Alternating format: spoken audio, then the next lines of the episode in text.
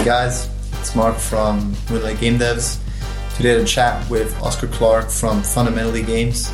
We talked about free to play and how he's growing his new publishing business, the kind of games he's looking out for, what makes a free to play game work, and what are some of the fundamentals of monetization and ra- raising the engagement uh, in your game. So, hope you guys really enjoy that. As always, if you did, then please consider leaving a like or subscribe um, on whatever platform you're listening to. You know, it really helps me out. And uh, yeah, enjoy the episode. Uh, what's up, everyone? I'm here with uh, Oscar Clark of Fundamentally Games. Oscar, how are you doing? Uh, not too bad, not too bad at all. Yeah, we actually a bit of the disclosure. I guess we can be open about. We have to uh, do the podcast Don't tell again. them the secrets.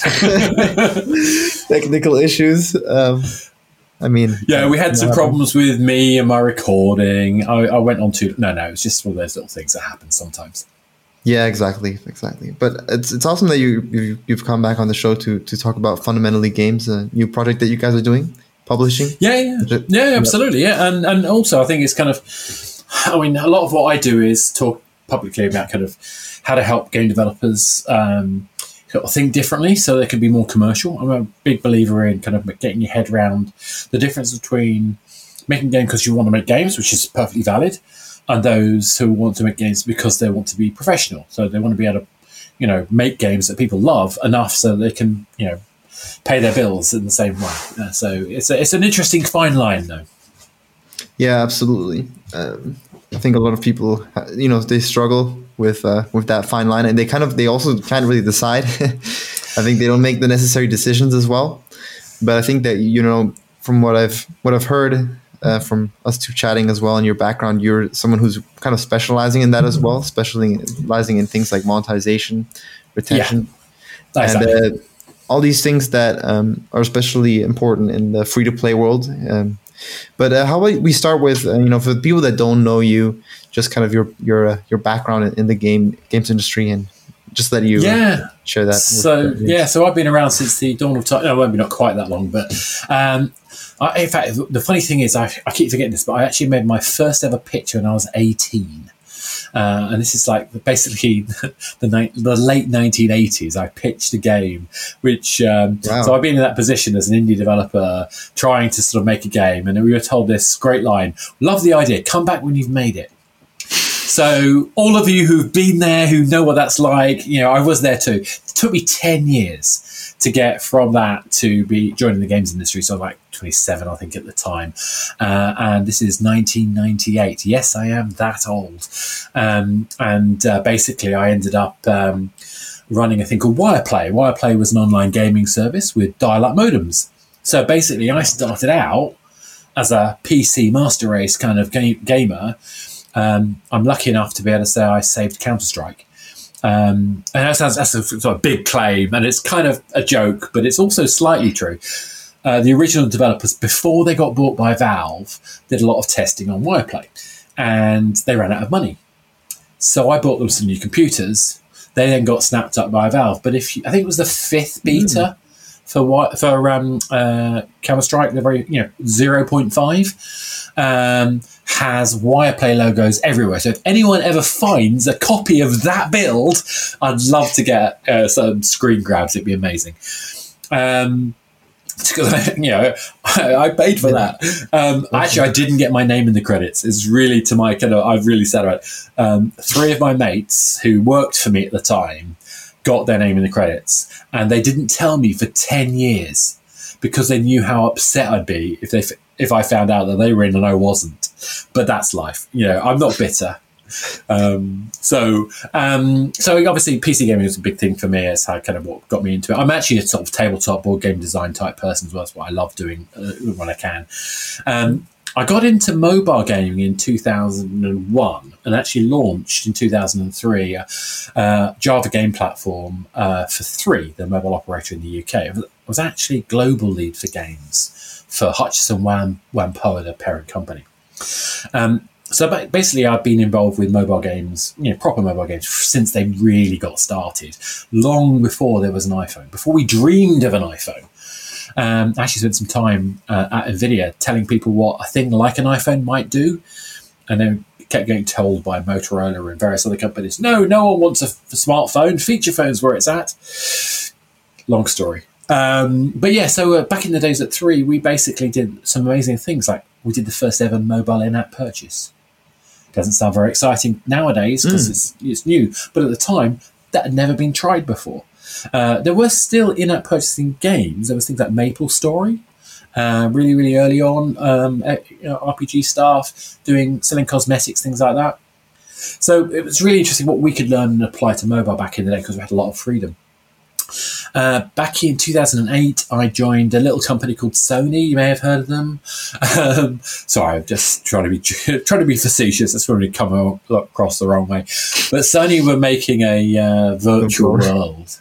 Yeah, exactly. It's a tiny company. Yeah. Sony were making a, a virtual world mm. on PlayStation 3. So we're talking about the metaverse now. While we were doing the metaverse, uh, we had a lot of people who joined from the um, Second Life team, a lot of the US guys on the team were from Second Life. Uh, but PlayStation Home. So I joined as home architect. Uh, when I joined, I was told I had three months to basically get it into a shape that could be launched.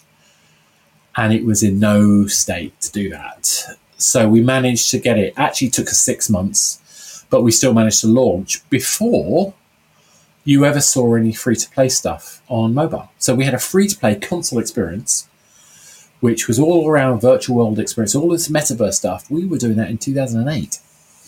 Um, I stayed with the com- with the team until 2011 when I found out it wasn't going to go onto PlayStation 4. I was gutted, um, and uh, I, the the actual platform itself carried on until 2015, and it finished on April the first. And one of the favourite jokes I have for the whole period because during the whole thing, we were always referred to as a beta. So PlayStation Home beta. Beta is everywhere.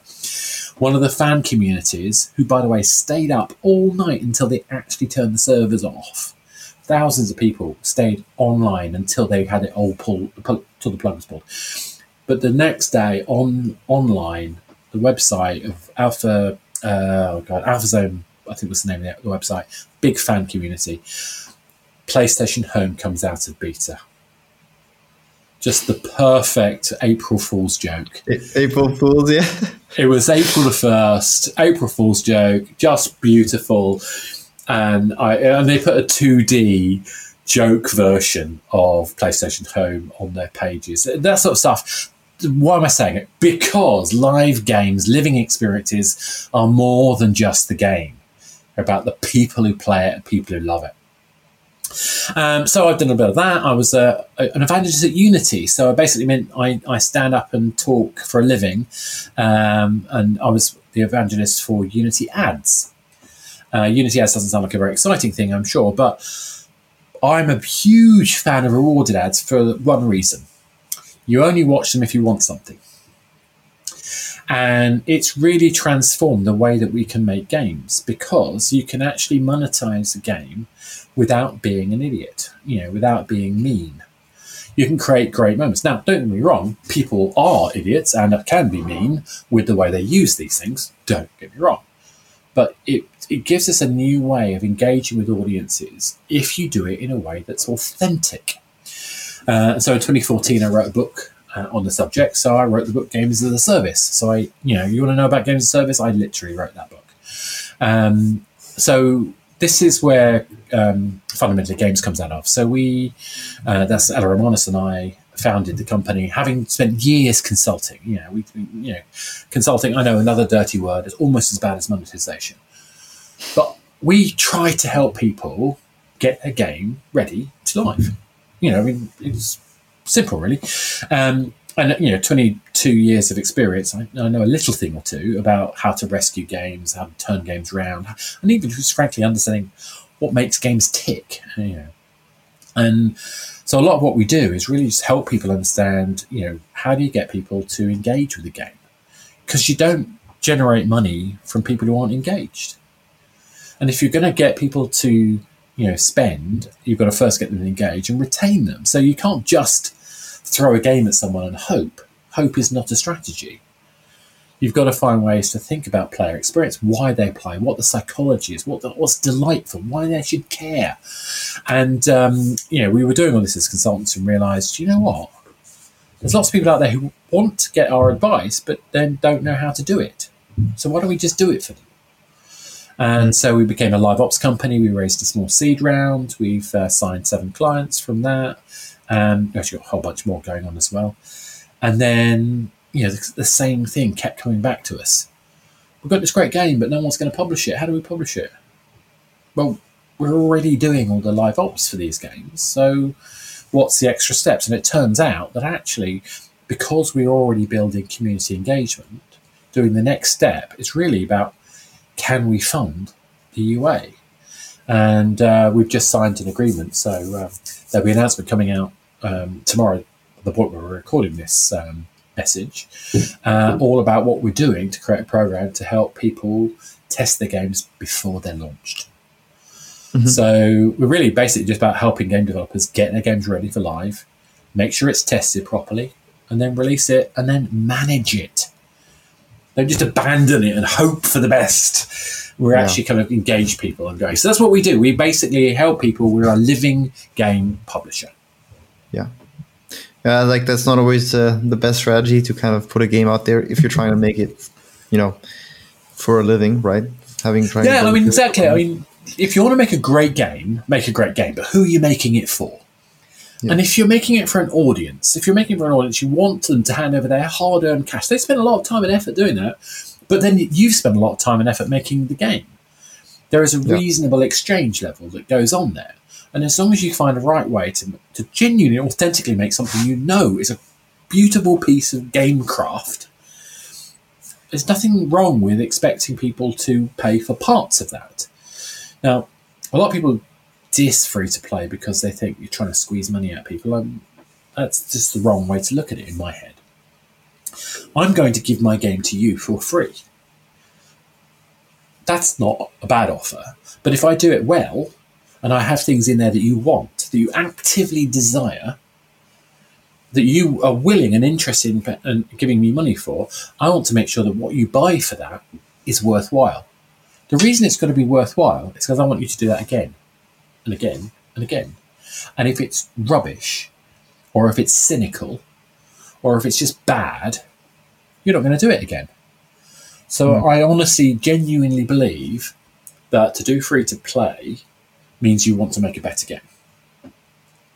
I know I'm not in the majority when it comes to that, but that's my intent as a designer. I want to make better games because they're free. Mm-hmm. Because I want you to want to this game so much that you are willing and desire more things from me. Because if I can make the experience of how the game works match the way that you pay for it, I can do more of it. Mm-hmm. And if you genuinely love that game, the more I get that right, the more I can engage and build that game further. Anyway, that's kind of the way I look at these things. Yeah, I, see, I think I see that as like the biggest um, positive thing about free to play is is you're not getting someone to pay up front, and you also have that co- continuous uh, revenue that allows you to build upon the existing game and, and improve it as well, and, and figure out what's yeah. wrong. Um, and don't get me wrong, people do really rubbish jobs at that sometimes. I mean, there are very cynical kind of like um, bait and switches going on there. You, have seen it. You know, the, here's an advert showing off a game that's nothing like the game I'm actually going to take you to. Oh, but yeah. when you get to the game, the game that you see is okay and it's in the rough broad line that you like to do, and therefore you'll play it, and then you find yourself watching ads and doing other things. Yeah, it's fine. It's a it's money, but it's not really. It's not it wouldn't make me feel like I'm uh, fulfilling myself by making a game like that personally. Yeah, yeah, it's a bit. I think a, a bit sketchy to have those ads which don't, which show fake gameplay. But uh, although it's interesting, we've learned from doing those, from seeing people do those ads, we've learned that we can actually do some really interesting things to make it easier for game developers to test their games before they go live. Mm-hmm. So there's a lot of people, particularly the hyper casual folks, are doing like a 30 second gameplay trailer based off the back of a kind of game jam version of an idea. The game doesn't exist yet, but what you do is you put it up on a Facebook ad, you, you I don't know, pay 150 quid or something to run that for a few days, and you see how many people click to install. The game doesn't exist yet, but it allows us to know whether you'd be interested in it. So if we know you'd be interested in it, we can then try to build that game in more detail. And if we check, you know, say 10 different games and we then decide which one we're going to pick, it makes it so much easier for us to actually make sure that we get the right game. Yeah, I mean, um, do you guys use like um, I don't know, there's like I think it's called Geek Foundry or something where you kind of mock the app store. So the way we, we tend to do it is, you know, we, we create a unique page for it so we can check the Google Analytics stats of people who visit it. Um, but obviously the intention is to keep that page open so that we can use it for when the game does go live. And obviously not all of the games are going to go live. But the nice thing about it is that we can work out what's working and kill the game early. So if we if we know what's going to work and what's not going to work, it saves the developers so much time and pain making games that doesn't have an audience. So it's, it's really important to me that we we find out what players actually want to play.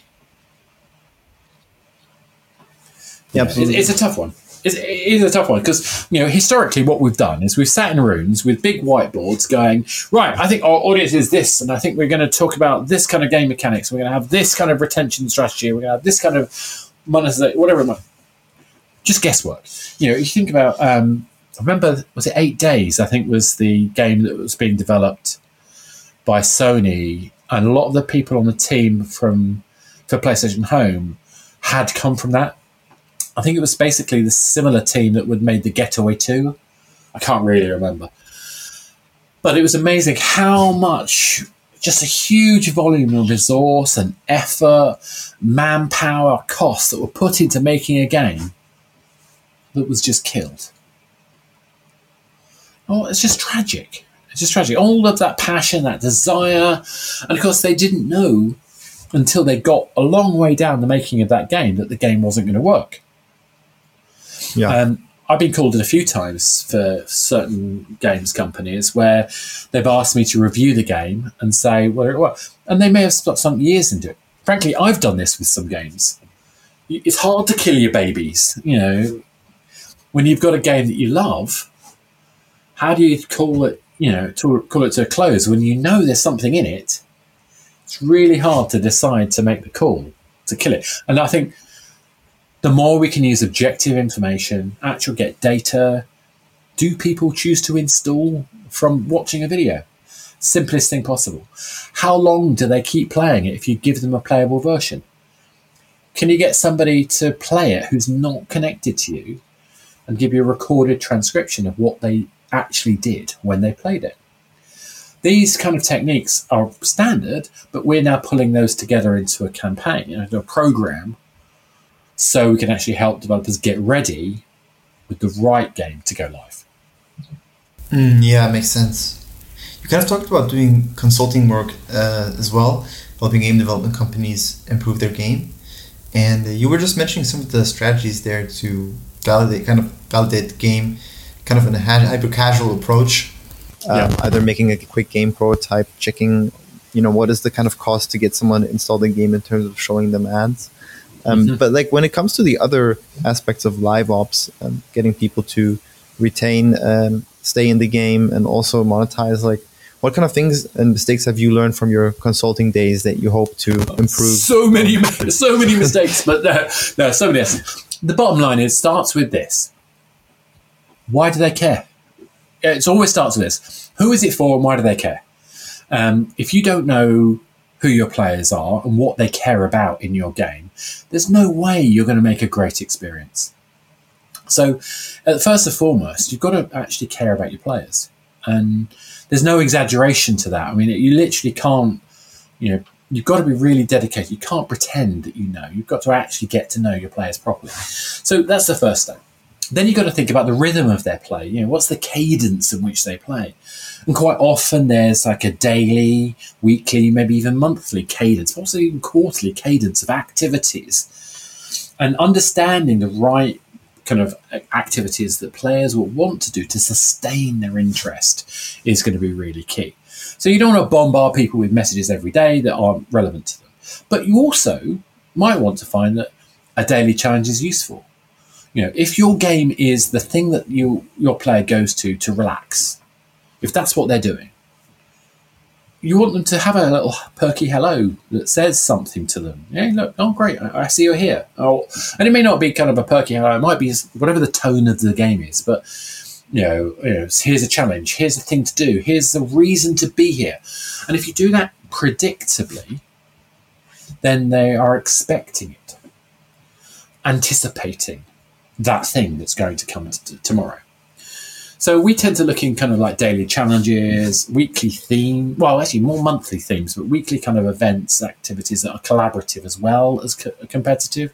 Um, there's a great thing I saw with a game called um, uh, Art of War. A Chinese uh, company um, uh, did that game. I, I, actually really loved it. I was um, playing it a lot before they actually asked me to take a look at the game. Um, so I was actually a, a, already a, a three month in player of this game, and then I got to consult on it, which is fantastic. So I got to see the data of where they were going right and wrong. One of my favourite things was this um, activity where you would basically fight Cerberus. So three headed monster.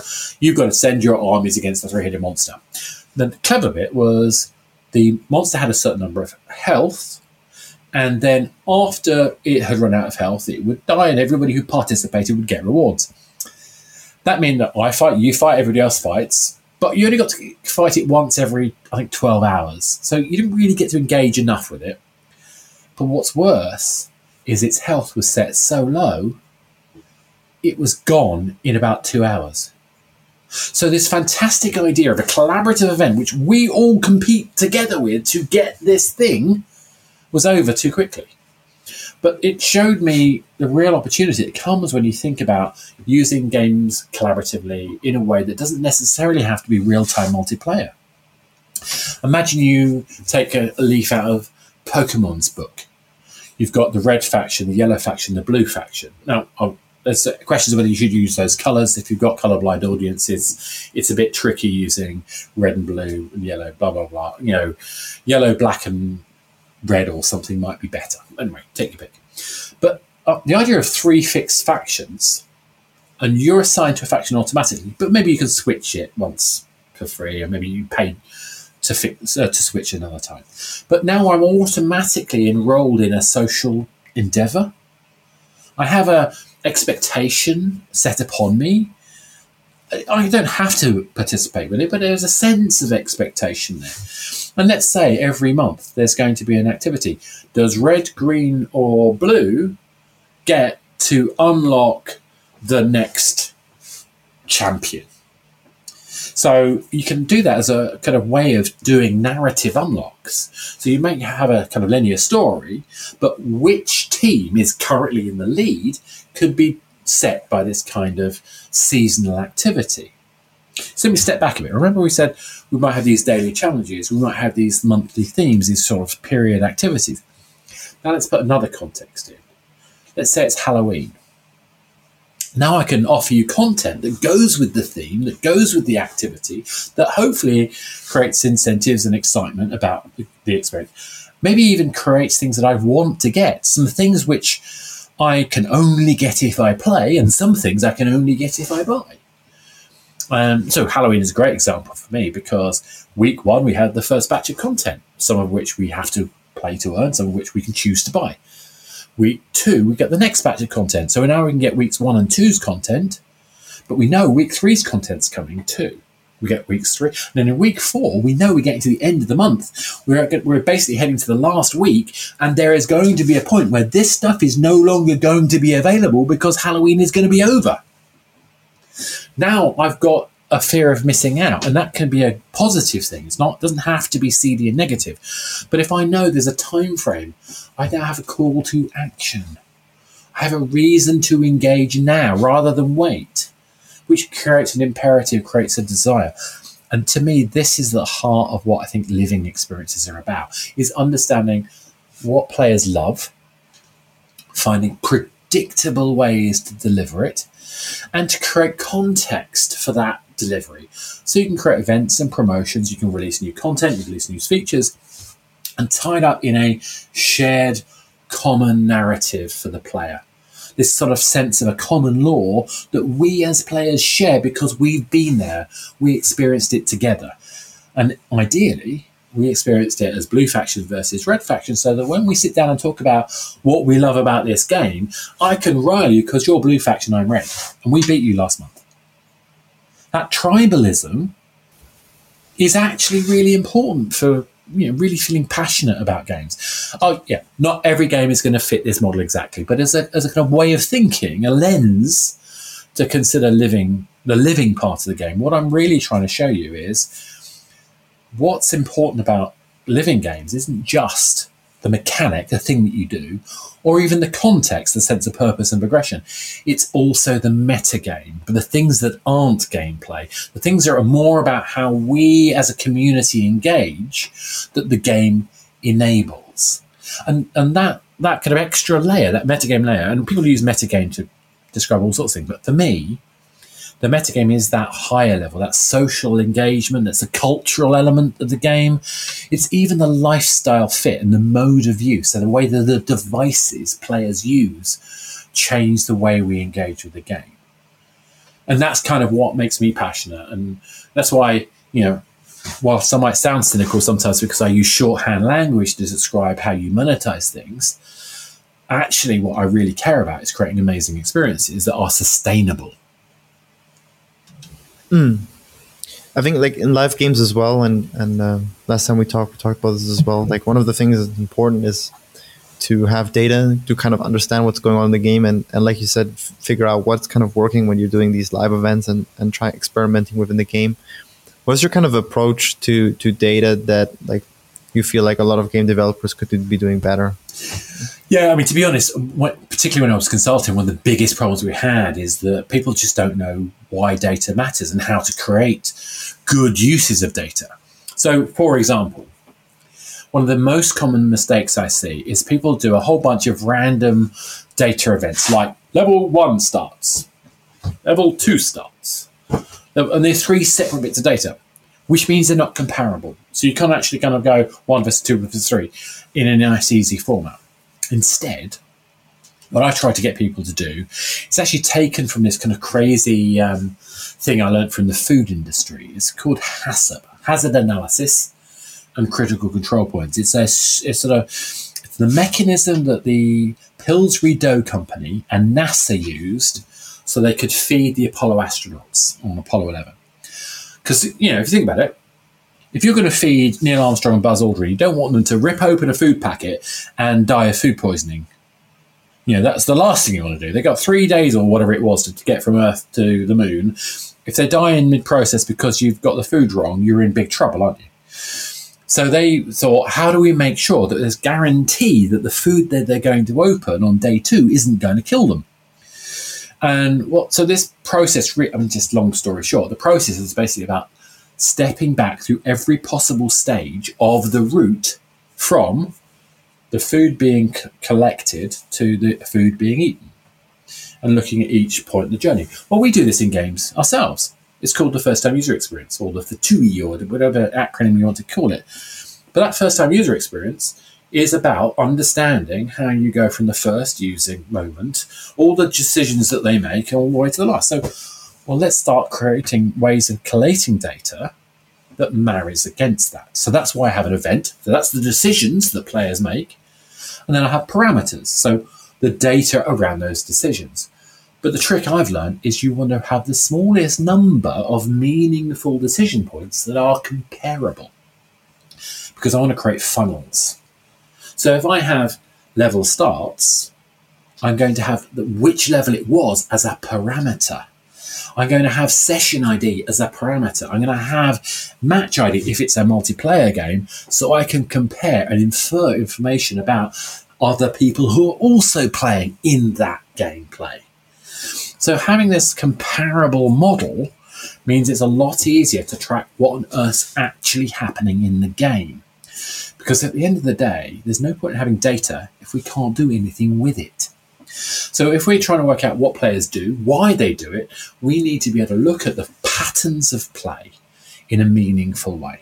And uh, frankly, any game, whether you're making a service game or not, if you don't look at why people are dropping out, how can you actually understand what's going wrong? How do you make the game better? Now, key to this is You've got to pay attention to GDPR. You've got to make sure it's anonymous. But you don't need player data. You need player choices data. And the big difference of that is I actually want it as an aggregate. I want statistical significance. I don't want individual numbers. I, it's not. It's easy to say that. It's harder to do that in a way that's sensible. But we should not be reliant on information that is down to individuals. Not just is that creepy, and you know something which is needs to be appropriately protected in terms of privacy, but also because just frankly, it's not useful. You know, if we see people behaving in a particular way, it could just be that they didn't get it. I mean, I'm sorry, but you've got to get used to the fact that not everyone's going to get your game as much as we might like them to. You know, um, for example, I have to own up. I'm a, a game designer who doesn't particularly like Mario. I respect Mario. Don't get me wrong. I respect it. Just, I got bored of platform games with Chuckie Egg. And Yeah, know, we've been more of them too. I, I just, I, I, pixel games. Sorry, I was there when they did it the first time, not the eighth time round. And as a judge on things like the Big Indie Pitch, which I'm a regular judge on, the number of times I see the same bloody pixel art, and they tell me this unique pixel art. Really, really unique. Um, I, I don't get me wrong. I'm not a dis. I, have been surprised. There have been great games that have pixel art that I have liked. It is true. I own up to it. But what's always made that stuff work for me, and I'm, oh, I'm on another tangent here, but it does feed back into some of the basic principles. It's understanding the audience and what they care about. If your audience cares about pixel art, then fill your boots, go for it. But always have something that you're bringing to it. Why are you? Why is your implementation of that meaningful? And and you shouldn't be judging that. You should be letting your players judge that. When you talk about um, first time user experience, have, have you kind of seen that as a focal point in, in terms of um, what really gets people to enjoy a game and what's most important to kind of um, get right so that people can get into your game? Yeah, I mean, I, I actually break a game down into like five stages. So, first stage is discovery. You find the game, and then you're going to have a barrier to overcome to get them to continue playing. And that barrier is often, you know, the paywall. So, do I have to pay for it? Uh, it but it's also, do I have enough space on my device? Uh, do I have enough time to look at it? Uh, does it excite me? So, you've got to have a level of excitement and anticipation to get people to get past the discovery stage to actually install the game. So that's the first design challenge you've got. And you know, you've got like three seconds or so to get people's attention. You know, there's there's no time you know, PC games maybe a bit longer, but you know, mobile games, if you don't get me straight away, gone. I'm just gone. I'm out of here. Um, second stage, you've got their attention. Great. That's a massive, massive step forward. Now they're going to start learning how the game plays but they're not just learning how the game plays. They're also learning how the game fits into their daily routine. And as a result, they're going to have the worst possible experience they're going to have when playing your game because they don't know the controls, they don't know where it fits in their daily routine, they don't have any emotional commitment to it, except maybe if they've already paid, but even then, there's question marks over that. So, our job as a designer is to get them to engage. I know it sounds like trivial, it's really not. But that's where the first time user experience comes in. If your first time user experience sucks, and frankly, if you make me do a tutorial, in fact, let's make it worse. Let's go back to, I think it was Watch Dogs was the worst one I remember. Um, was it Watch Dogs 1 or 2? Anyway, I think it was 1. Um, you pressed X to continue the story for four and a half minutes. Four and a half minutes before you actually got to play anything. I cannot believe. If in fact on any platform other than a console, I would have thrown it away. Yeah. It sucks. It's boring. It's indulgent. Let's get players what they want and let's make that great. So, getting that first time user experience is really good. If you make me feel like it's a tutorial, you can bugger off. Um, actually, this is where I do have to, you know, tap my hat to Nintendo. Nintendo are the masters of this piece. Uh, their three part model, where you introduce a new feature, you get the player uh, a level to then master that feature, and then you challenge them so that they, it's a more difficult process before you introduce the next feature. That three part process is magic dust. That's absolutely the heart and soul of making good tutorials. I hate making tutorials, but I often end up having to because you can't assume. You know, you've got to find ways to engage people. But there's one thing I think that's worth chucking in here. It's not just the first time user experience you should think about. You should think about the second time user experience. So, not just the onboarding for the very first time you play, but what happens the next day?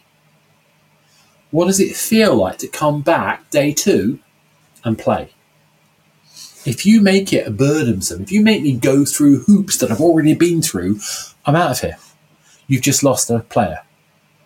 So thinking not just about the first time user experience, but the second time user experience is really important. I'd also say thinking about the lapsed user experience. So Breath of the Wild, one of the best games I've ever played. Love it to bits. However, I'm the sort of player that will play it for maybe a month or so, then stop. And then six months later, I'll try and go back. Breath of the Wild I use as my example because Breath of the Wild is impossible to go back to because by the time you go back six months later, you've forgotten everything and there's no way of relearning it. You have to go back and restart. So I've tried that four yeah. times. Four times! I, I shouldn't compare this. It is a brilliant game, but I'm using it as an example, and some of you will know what I mean when I say it. So think about what happened. I mean, we shouldn't assume that players are going to play our game all the time, but if they do come back, don't we want to em- embrace them? And if we do want to embrace them, that actually will have positive effects for people who are not as obsessive gamers as us, as designers. In fact, the whole point of this process is thinking about how we make it scalable by making it accessible to more people than just people who are obsessive game design types. So that's just taken us past the second stage, the learning stage. Then we're in engaging. So now we're engaging. Okay, fortunately, the rest of this, these stages are easy. If someone's engaged, that's great. We've got to feed the chain, but we don't want to get into the the treadmill, the content treadmill, which um, is a very difficult thing to do. Instead, what we want to do is find ways where the content itself is configurable so that we can make slight changes. This is the daily, weekly challenge stuff we were talking about earlier.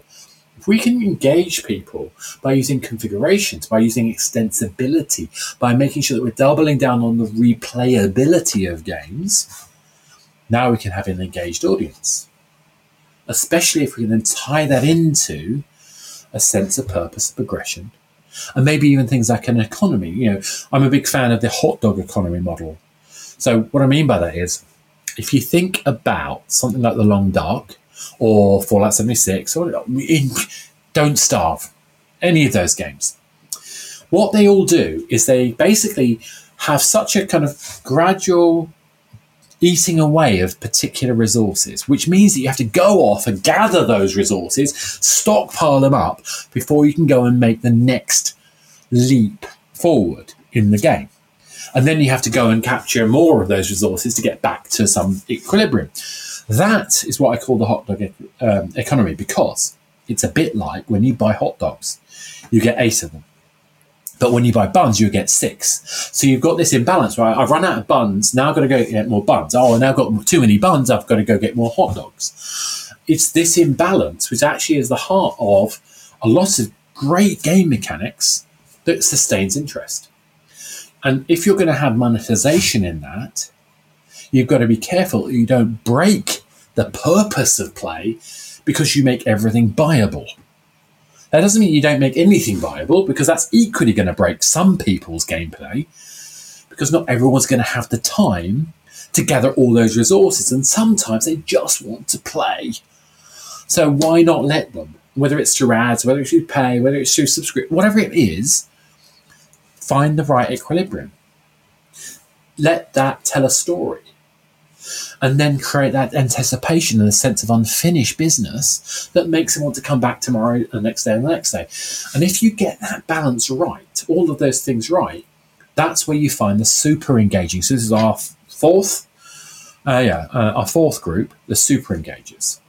And the super engagers are what people used to call whales. Do not use the term whale. Whale's horrible. Don't do horrible. Um, the reason it whale's horrible is because it refers to gamblers. a whale is a person who goes to Las Vegas with something like fifty thousand dollars.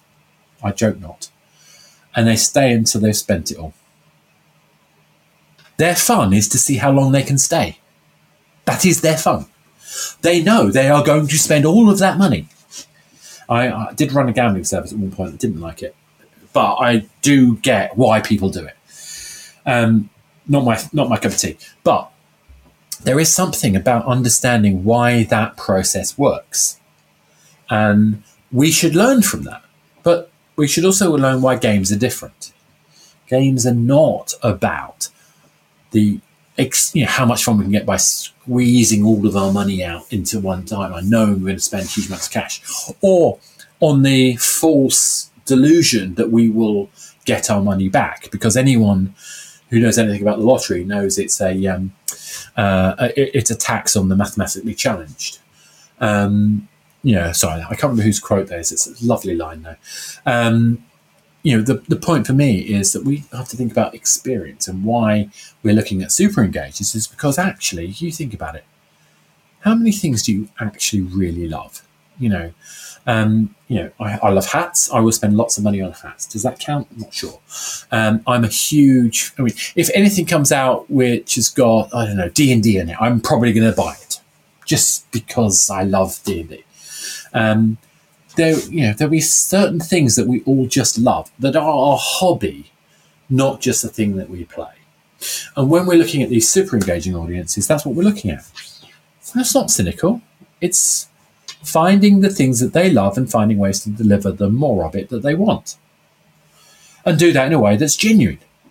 And that's where I think the real opportunity lies in these things. That's why we see um, people spending thousands of dollars in games. Well, you know, how many people, how much would someone spend to go to, you know, Roomfest or, or Comic Con? You know, how much time and effort would you put into making a costume? Um, I remember going to uh, San Diego Comic Con a couple of years ago as the Tick. Really good. Um, but I, I was happy to do that. Um, yeah, maybe not good for other people to watch it, but you know, another, another subject. Um, but the, the point was that that's a passion thing and I want to indulge my passion, and I think that's okay. Uh, then the last stage is re-engage, because not everybody's going to stay with the game all the time, and sometimes they're going to lapse. And how do we prevent them from lapsing? Well, actually, why don't we spend time making sure that we give people a reason to come back? What's wrong with that? Nothing wrong with that. So anyway, that's why I like to think about games. It's like I think about them as a journey, a life cycle. So you go from discovery to learning to engaging to super engaging and then re-engaging. And then we have to accept that people leave. That happens.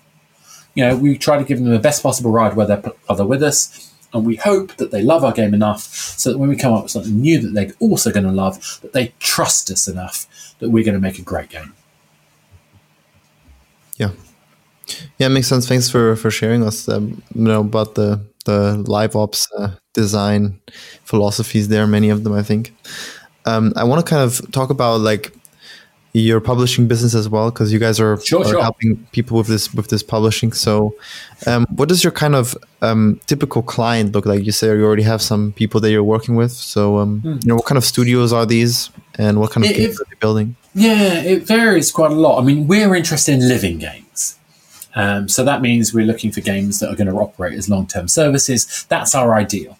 Um, there are a couple of game teams we're working with at the moment who are at early stages where they're testing the waters. But it, event, essentially, what we're really after is finding ways to help take them so they've got a long term, extendable life cycle.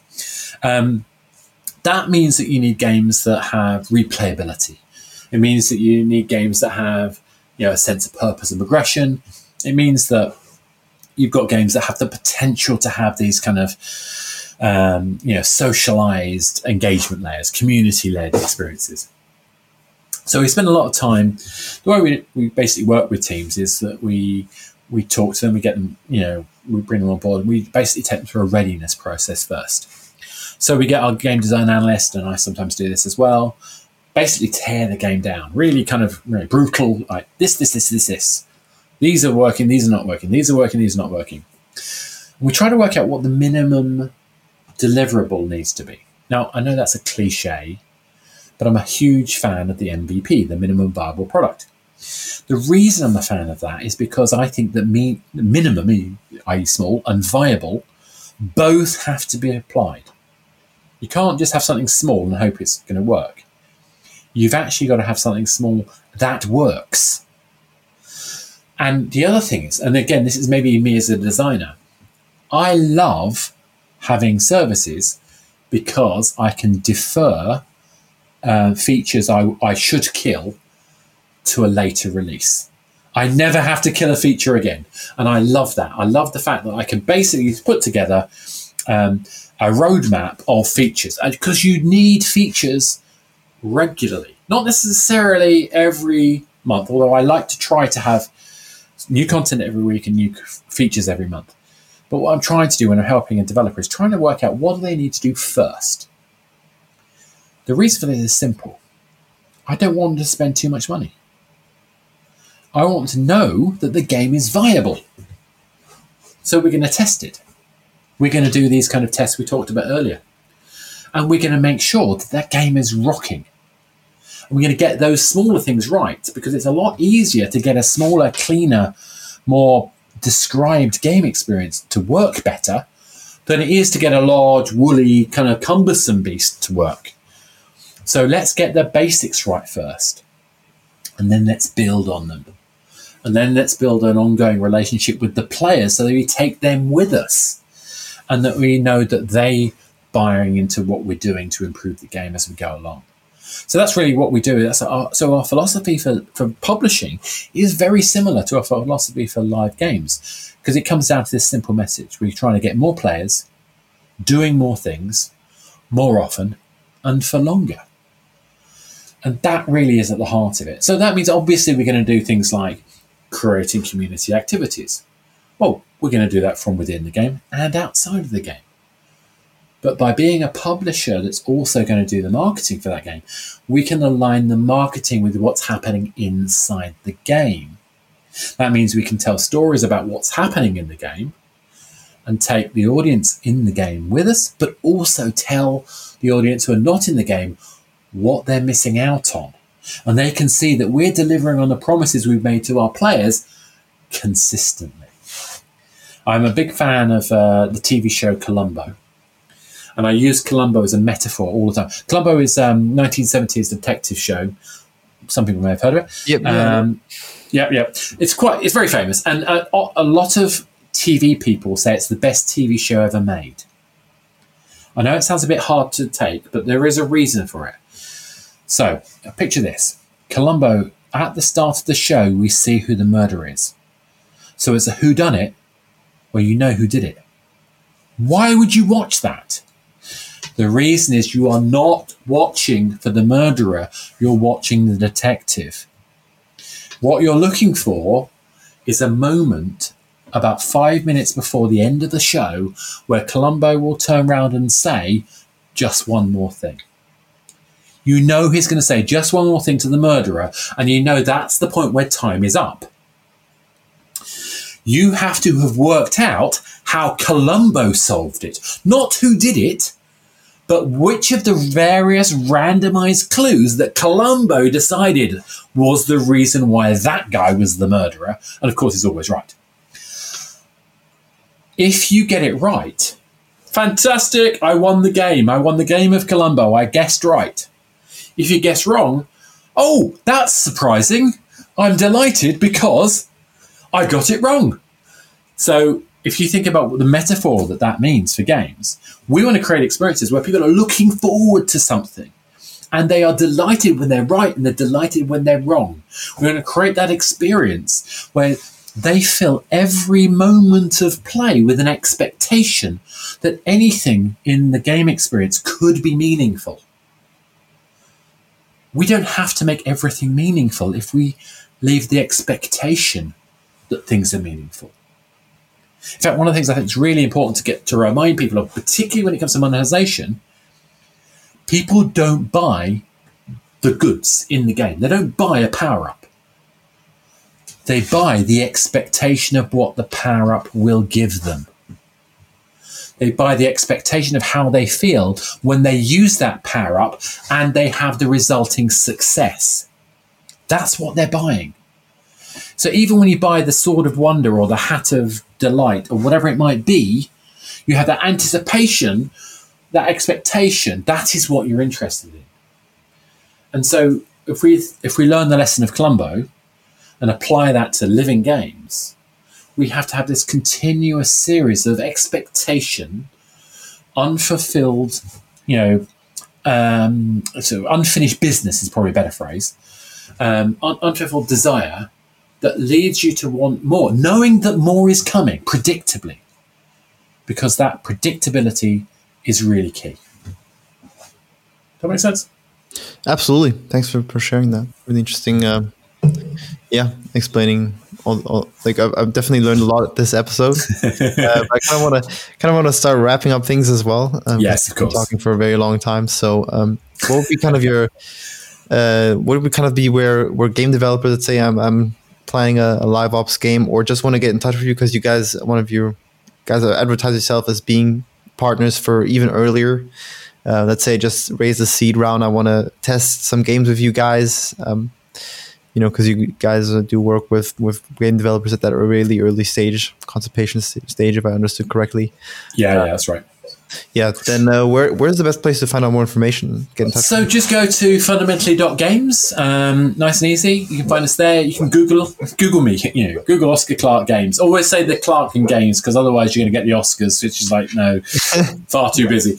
Um, I, I'm I'm pretty much around there, but we've also got a knowledge base on that site. So all the sort of um, YouTubing stuff that we do. We do a lot of webinars. You see, um, I did recently did one on how to build a business model. So if you're making a game and you want to raise money, you got to tell your investors what you're going to make. Well, how do you know when you haven't released the game yet? So I did a talk about that. We've got um, a whole bunch of things like that we do. And then we try to keep an archive of that so you can go and just get free information about how to learn to make games. we also do a um, um, a kind of report on on games. So if you've got a game that you think is a living game or has the potential to be a living game, particularly where you think there's a kind of extensibility and replayability in your game, just go on, sign up, submit your game. Nice and easy. Uh, we're actually making an offer at the moment. Not only will, we review games, but the best submission, we're actually also going to uh, give them a free um, uh, one hour workshop as well. So we'll actually take them through that game and help them, you know, you know, hands on. Uh, obviously, there's no commitment in that. It's really just about us helping the people we think are the best games, and hopefully, you get to see what we do as well. Uh, in terms of engaging, when we find games, we come to terms with the, the teams that's when we get involved with the readiness test I talked about earlier. And that's really the best way for us to help. So yeah, I mean, obviously feel free to check us out. Um, you, if you go to any games conferences, you won't be able to miss the hat. Um, famously uh, uh, on stage a lot of the time. Of course, getting to a games conference in person at the moment is a little bit tricky, but at least there's a few digital ones out there and about. Yeah, stay safe, everyone. And also exactly. uh, important, I guess, to add is, is um, that you guys uh, are not a publisher that funds the games, but you guys do like rev share. Is that correct? That yeah. So the basically, um, the way we work is that we fund publishing and user acquisition, and that includes our user acquisition testing program to make sure that your game is ready for it. So uh, we think a lot of game publishers get involved too late and they basically want you to prove that the game is already working and already successful before they'll put any money into support and scale your game. So basically, you end up taking all the risk. But we, on the other hand, will actually get involved early. And more importantly, we'll also run live ops. And we do that as part of revenue share as well. So all of our ongoing engagement to get you ready is part of that process. Now, um, we, we for some people, they they need more help than we could possibly do, um, you know, as a kind of just just to publishing, I mean more more fundamental help. We can do that too. Uh, we still do a few bits of consulting too, but in general, our aim is really tell you what you need to do to get to the point where you're ready to work with us, and make sure that you've got some of the really important stuff like getting your data capture right, getting your kind of engagement model, getting your replayability right. and so we can do that, get that tested, and make sure that your game is ready for live. Awesome. Thanks, thanks, uh, thanks so much, Oscar, for coming on, and uh, yeah, take care, man. Good stuff. Great, and, and I'm glad the recording worked this time. Fingers crossed.